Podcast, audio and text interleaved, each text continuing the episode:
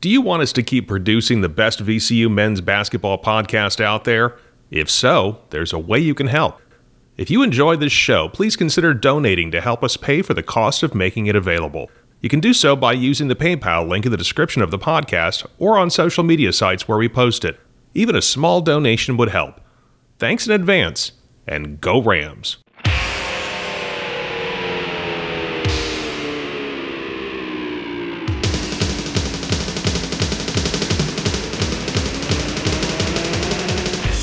Welcome to Rams Rewind, a podcast that looks back at all of the action from VCU men's basketball. After each game, our host George Templeton talks live on Facebook with Ram fans and gives his take on the team's performance. And now, here's George. All right, this is something we can build on. Today, a foundation was laid for VCU, and the second portion of this season begins and begins very well. Welcome to Rams Rewind, live here in the VCU Good and the Bad and the Ugly group. If you like what you hear and you want to help us out, like our friend Kevin Sims did, you can make a donation to us via a link in the description of all your podcast platforms to the PayPal. You've supported us so well last year, and thank you for the support you've given us this year. And yeah, that's where we can start, Bruce Stevenson. It was an absolute breakout game for Kuany Kuany. I think all along, much like Fats Billups and maybe some of our other players, it was as simple as you had they had they needed to see the ball go through the hoop. They needed to say, see see the ball go through the hoop, and he did, and the confidence grew, and he and finally we saw him go to the rack and jam one, which was fantastic. You know that was brilliant because so he did that in the black and gold game, and I don't think we've seen enough of that and he really must have confidence to do it. So that's great. Um, and yes, Bruce Stevenson, Alcorn State has struggled, but remember, Alcorn State's played nothing but road games. That only win was their only home game, and, guess, and it's against a non D1 team. And as Robbie and Rodney pointed out, they're not playing another home game until January 20th. They almost they have the reverse of our schedule essentially. How you know we have nothing but home games until the middle of January, except for that one non D1 game, they have nothing but road games because they start with three road games. And remember, Alcorn was a co-champ of the SWAC last year, so they've had recent success, and and they and they're go, and they're going to be toughened up, and they'll probably they may not win the SWAC because Grambling's a big favorite, but they'll probably be right up near the top of it, and they're a tough team. And look, they gave VCU problems. I mean, VCU could hardly hit a two-point basket in the first half and it could have gotten real interesting. You know, we couldn't. It was interesting listening to the radio call. They couldn't really reel us in, but we really couldn't put them away until midway through the second half, and then we just had that huge run. And Bill Baldacci, that's the other. That's the other big thing. That's the other big storyline. Kuany Kuany's breakout is for me number one, but for number two, this offense looked like it needed to look. Now, do I love that two thirds of their basket, uh, their field goal attempts were three pointers? No, because that's I'm never going to love that. That's not the kind of offense I want to see a team run in general. However, when you have 29 made baskets, 22 assists, and only 11 turnovers, and only four of those after halftime, you're running great offense. And if you make a volume of, if you take a volume of three pointers but make a good volume, you're pretty hard to beat. Well, they took 39 threes out of their 62s and made 17 of them. That's 43.6%. If you consistently shoot 43% uh, from three, you're going to be among the nation's leader, if not the nation's leader in three point percentage. So that's the platform to build that. And again, Kuany's Kuany's the main person in that. Uh, very funny, Bradley Heat. But Kuany's the main driver of that. He was four for six. Uh, and what a terrific game, too. Five rebounds as well. Um, you know, that was really great. Uh, and no, Bruce, we didn't get boat raced by Norfolk State. Remember, that was a three point game with a chance to go to overtime. We just got thoroughly outplayed by Norfolk State, who's, you know, did done some winning again since then, by the way, as well. Um, I, you know, as I look at this, you know, Zeb Jackson, want to praise him. He was way more under control today. Still would have liked to seen him drive and slash a little more, but you can't argue with seven assists versus three turnovers. Three of seven from three. You take that every day, six of 12. Beautiful. Beautiful from him. Uh, you know, Max Shulga hits that early three, and then it was kind of quiet most of the game, but he does end up with 13 points. It's nice when he doesn't have to shoulder the load as much. It really is. I think this is a much better team when he has to do shoulder the load. Um, you know, like when he doesn't have to shoulder the load like that. Uh, Jason Nelson, you know, makes four threes, four for nine. Again, you know, and, and this is a night where Fats Billups, who I would argue up to now has been our best three point shooter, one of our best three point shooters, he was one for six. I'll admittedly, I liked a lot of the shots he took because they were in the context of the offense, and there was really only one quick trigger three. Uh, but I liked a lot of what he did. If I was gonna, if I was gonna say, if I was gonna have any criticism, I don't want to have too many games where between Christian and Fermin and Toby Lawal, they only get four shots. Toby makes them all, and he kind of had to get it himself. They need to look for those two guys more. But here's where here's where the appreciation for both of them comes in. Not just the double double that, that you're talking about, Bruce, for Toby Lawal. You know what you didn't see Toby and, and Fermin do? What they didn't do, and Michael Belle didn't do this either for the most part, and it's why I love these guys. They're not so worried about their lack of offense that as soon as they get it, they're either going to rush something up that's got no chance to going in or force something that's got no chance of going in. No, they're going to do the team thing and kick the ball out. And when you do that, it's just it's going to lead to nothing but good things. And and that's what it that's what thinking of every others others does for you. I mean, this offense looked so good, ran so well uh, for large portions of it. There were a couple of stretches where it wasn't great because they took so part in part because they took so many threes and they couldn't get the ball inside nearly as much as they should. And I think that's if there's a final piece to this puzzle for this team to be really good, it's that you've got to figure out a way to either get the dribble penetration you need to break the zone down or to use Fermin and Lawal in the paint area on the block to break a defense down because both of them have shown the ability that when the defense comes to them, they can get the ball out to somebody else. Um, you know, but that's that's. I mean, today it didn't matter because they just made so many threes. It didn't make a difference. I do want to see Fermin and Lawal featured more, but really, you know, you have six guys in double figures. You get 86 points. This is uh, the thing that came to mind, and I said it in the game thread, was the Davidson game last year because they they played that game. I think right after Duquesne, you know, smacked them around and I think we weren't kind of kind of sure which way the season was going to go, and they just they just dropped a, a three point barrage on on Davidson like crazy. I think they ended up with 90 in that game or close to it. That's what this game was like, and they needed a get right game, and they got it. You know, Bruce mentioned they covered the spread, covered it easily in the end. I kind of thought when I did the predictions in the prediction game on on the Twitter with the other VCU people that they would barely cover the spread. They smashed through it. I mean, 51 in the second half. Sheesh, you know, you, you that's not something you've seen often with VCU the last seven, eight, nine, ten years. Them scoring 51 and a half. And so again, the firepower is there. That's what it shows you today. No, you can't expect Kuany Kuany to have a half where he's four for four and three from three from the three point line. No, you can't expect that. I and I get that. But I'll tell you this we still don't have Bairstow. We're going to get him back eventually. We're going to be a difficult team to play because you just can't key on one guy. And that was sort of the thing that made them so tough last year is that is that we had all these different guys lead a team in scoring during conference play, and it's like, well, you can't lock in on him and you can't lock in on him. Well, we're now getting to that level again, it looks like. And that's really terrific. That's really terrific because that's the kind of team we need to be if we're going to have a really good conference season. Um, so that's where I that's where I'm pretty pleased. That's where I'm pretty pleased with that. Um, I I must have missed those couple of alley oops, Daniel Carter. I must have missed that because I did have to run out and get my laundry before the storm comes in here and just just dumps a dumps a truckload of rain on everybody. Uh, but again, I, I was very pleased with that second half overall.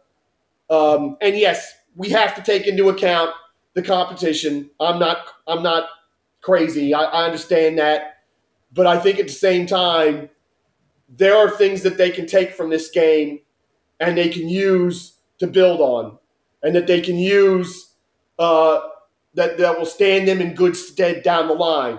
And look, we've got our frustrations out on these other games. It's tough that they didn't win the Iowa State game when it would have been a top 25 win, you know, or a net top 25 win. It would have been a no doubt about it quad one win. It's tough that they didn't beat Memphis, who's probably who you know is going to play a ranked team. That game's probably tipped off already, actually, against Texas A&M. And Memphis is going to be a top 100 team, maybe top 75 team. It's tough that they didn't get those wins, but they can start here, and that's what these four games are about. Is let's build, let's look at what we've done wrong this first part of the season. Let's correct it. Let's build towards towards uh, January 2024 and the start of conference play. And this is a good building block for that. This is a good place to start. And that's where I'm very happy with that. And defensively, the middle of the game wasn't great. They let Alcorn State get the ball inside easily a little too much. And so Alcorn State, you know, actually dominated in paint points in the first half. And VCU did a very good job on that in the second half. Second half paint points after because it was 20 to 8 at halftime in favor of Alcorn. It was only 16 it was 16 to 8 VCU in the second half. So that shows you again, you know, they made Alcorn State a jump shooting team and there was no way Alcorn State could keep up. You know, uh, Alcorn State 26.9% in the second half. Um,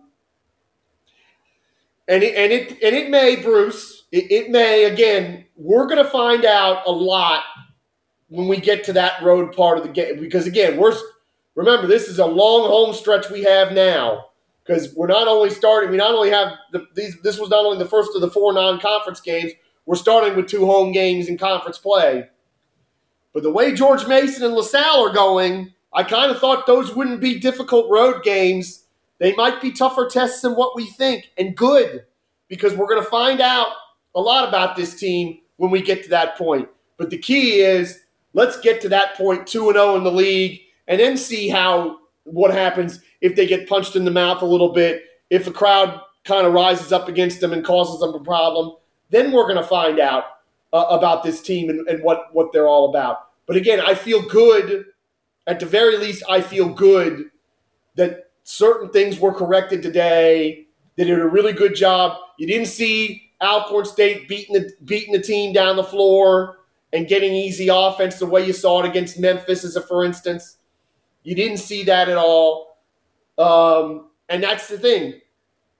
The player, one of the things when I finally listened to the post game presser from the Memphis game, which I did the other day while I was working, I was not only pleasantly surprised, I was heartened by the fact that it wasn't even Coach Odom that said anything about it, although he did say something about it in his part of the press conference.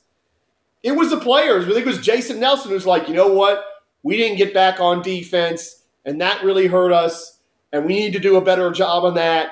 We knew such and so, whoever it was they called out, I think it was Jones during the game. We knew that was his game was to push the ball down the floor, and we didn't do that well enough, and that hurt us. When you got players taking ownership like that, taking responsibility like that, owning up to their own mistakes, where it's not even the coach that's got to say it, they're saying it. That's that's huge to me because that's maturity. That's knowing the game of basketball and understanding it. And you saw it. To, you saw it today. Now again, it's going to be tougher we're going to be facing much tougher than this. Uh, you know, the next three, four games, next five, six games before we hit the road and in conference play. But you saw that today. The players talked about it. Coach Odom talked about it in his part of the post game presser after Memphis, and talked about it again during the pregame show that I was listening to. You know, they they made it a they really made it a point that that this that there are issues on transition defense is something they're going to have to get better about. And the fact that they know that is really really good in my opinion, and it shows that this, that this team has a chance to grow and become a really really good team. So all in all, yes, you take into account that it's not the best. That's not the best opposition and all that. But you know what? We've played a really good schedule. And I think what'll be interesting is to see is when we get to VCU by the numbers in the midweek, which that will make its debut probably Wednesday morning, either Wednesday or Thursday morning this week in the in the VCU good and the bad and the ugly group. I'm betting their strength of schedule is going to look pretty good. And and you know, this is a tough one that they lost here. And people are going to say, and, and you know, people are going to keep throwing Norfolk State in their face. But as I keep saying, Norfolk State's going to be top two in that conference and maybe top one. And I think what you're going to find is that this team, that, that there's a lot, there's still a lot for this team to get, and there are going to be opportunities because this conference is doing so well. A little, a little A10 brethren for you. St. Joe's knocked Princeton from the ranks of the unbeaten today. That is a monster win for this league. And I know it's Princeton. Yes, Princeton. You know, a team that was in the Sweet 16 a year ago? That's a huge win. And that means, you know, there's a very good chance that when they play St. Joe's, they might not be quad one because I don't know about them being top 35 in the net, but they're going to be a solid quad two game when they come to the Siegel Center. And if you rack those up, and they're going to have a lot of them in this league, unlike the last few years where there was, you know, maybe one quad one game if you're lucky and a couple quad twos. There are going to be a lot of quad twos and maybe a few quad one games. There's opportunity for VCU to really take big steps forward in both the net and Ken Pomeroy and put themselves in a position. So, you know, this is and and thank you, Daniel Carter. Everything you said about St. Joseph's too, but that A and M Commerce game is up there. But it also shows you yet again, anybody can get caught. You know, doggone Mississippi State. I think they lost to it. If I'm not mistaken, they lost to Southern at home. Southern from the SWAC beat them. And Southern, at least going into the season, was not one of the teams that was predicted to finish way up in the SWAC. You can always get caught. You can always get caught. So we're again, we're all frustrated by, by some of the home losses and some of the losses in the tournament. But I think opportunity, there is still opportunity for this team. And what we saw today was a lot of great growth. Now, let's get down to what's coming up because I'm very excited about what I'm about to tell you. Been talking about the special episode. Well, we got a six day break with VCU coming up. And it's the first, and we got a bunch of those coming up. They're going to have, you know, this, there's six days between this game, six days between Temple and Maryland Eastern Shore. We got something planned, special planned for that. And six and eight days between Maryland Eastern Shore and Gardner Webb. That's the Christmas week. We got something, we got something good for that too. But this episode coming up, and I believe it's going to be Wednesday we are going to have, and we did this interview at the Orlando tournament on Rams Rewind, Robbie Robinson, his journey to VCU, you know, and his and and all the work, great work he's done as a VCU play-by-play guy. He will be on Rams Rewind. I think it's going to be this Wednesday. It's either this Wednesday or this Thursday. And everybody, give that a listen. I think you're going to enjoy the interview. It's a really tremendous look at his life and, and how he got to VCU. And I was, it was just, it was a really enjoyable time talking to him. He was so generous with us at Rams Rewind, and we appreciated it so much. So this Wednesday, Rams Rewind, or this Thursday, one or the other. Uh, Robbie Robinson on Rams Rewind with me. That's the first thing. Temple Saturday, 2 p.m. If I'm not working, because you know I actually they actually tried to call me into work yesterday and I couldn't do it. Uh, so I'm going to try to be a little sensitive uh, to that if they need me on Saturday. But if I'm not working, it's going to be the same deal here. We'll be we'll be in the we'll be in the uh, we'll be we'll be here live in the good and the bad and the ugly group with a live video as well as a podcast coming out in podcast land. So that's the deal. Uh, uh you know, we're gonna have Robbie Robinson for you we talk about the memorable calls, especially the Zeb Jackson one, because that's the one that's the one that I experienced more than the ones in 2011. And it's just and and I and you know everybody that knows me knows how much I love Robbie Robinson's call of that and how much I love that game in general, at least the end of that game. So we talk about that and a bunch of other great things too. You're really going to enjoy that. Temple on Saturday. Again, if I'm not working, we're going to do the same as always live live in the VCU Good and the Bad, the Ugly group, and then out in podcast land. Thank you all in the game thread for list for, for all your comments. Thank you all for the comments here in the video. As always, I really appreciate it. VCU Good and the Bad and the Ugly group, join us. As I said, we do Tales from the Non-Conference where we look at our non-conference opponents. Uh, we look we we do A10 brethren like what I just did there where we where we check up on our conference uh, our our conference brothers as always. We we look out after our other teams uh, and how they're doing, and you know hopefully one of these special episodes is going to have something to do with that. That's coming up, and VCU by the numbers. That should be Wednesday or Thursday morning. KenPom net where this team where the team stands in this conference certain key numbers nationally, like our free throw numbers, because we had another good day at the free throw line, so we're going to stay way up in the foul in in in in the uh, foul shooting percentage list, and probably even though we were a little under our average today, probably still fairly high in terms of free throws free throws made because we were up in about the top thirty or forty in terms of made free throws a game. We were a little under that average today because we only had 13 free throws, made 11 of them, which is beautiful. Uh, fantastic job uh, from the Rams shooting there. So things of that nature and other little comments and looking at the conference and that kind of thing. So thank you all so much. Really appreciate it as always. Uh, see you Wednesday. Hopefully, lots of you will enjoy that Robbie Robinson episode, and hopefully see you Saturday with Temple. Thank you all, everyone. Have a good night, day, wherever you are. To submit a question for George to answer in an upcoming episode or to inquire about sponsorship opportunities for this podcast, please email ramsrewind at gmail.com. We'll be back after the next game, and thanks for listening to this episode of Rams Rewind.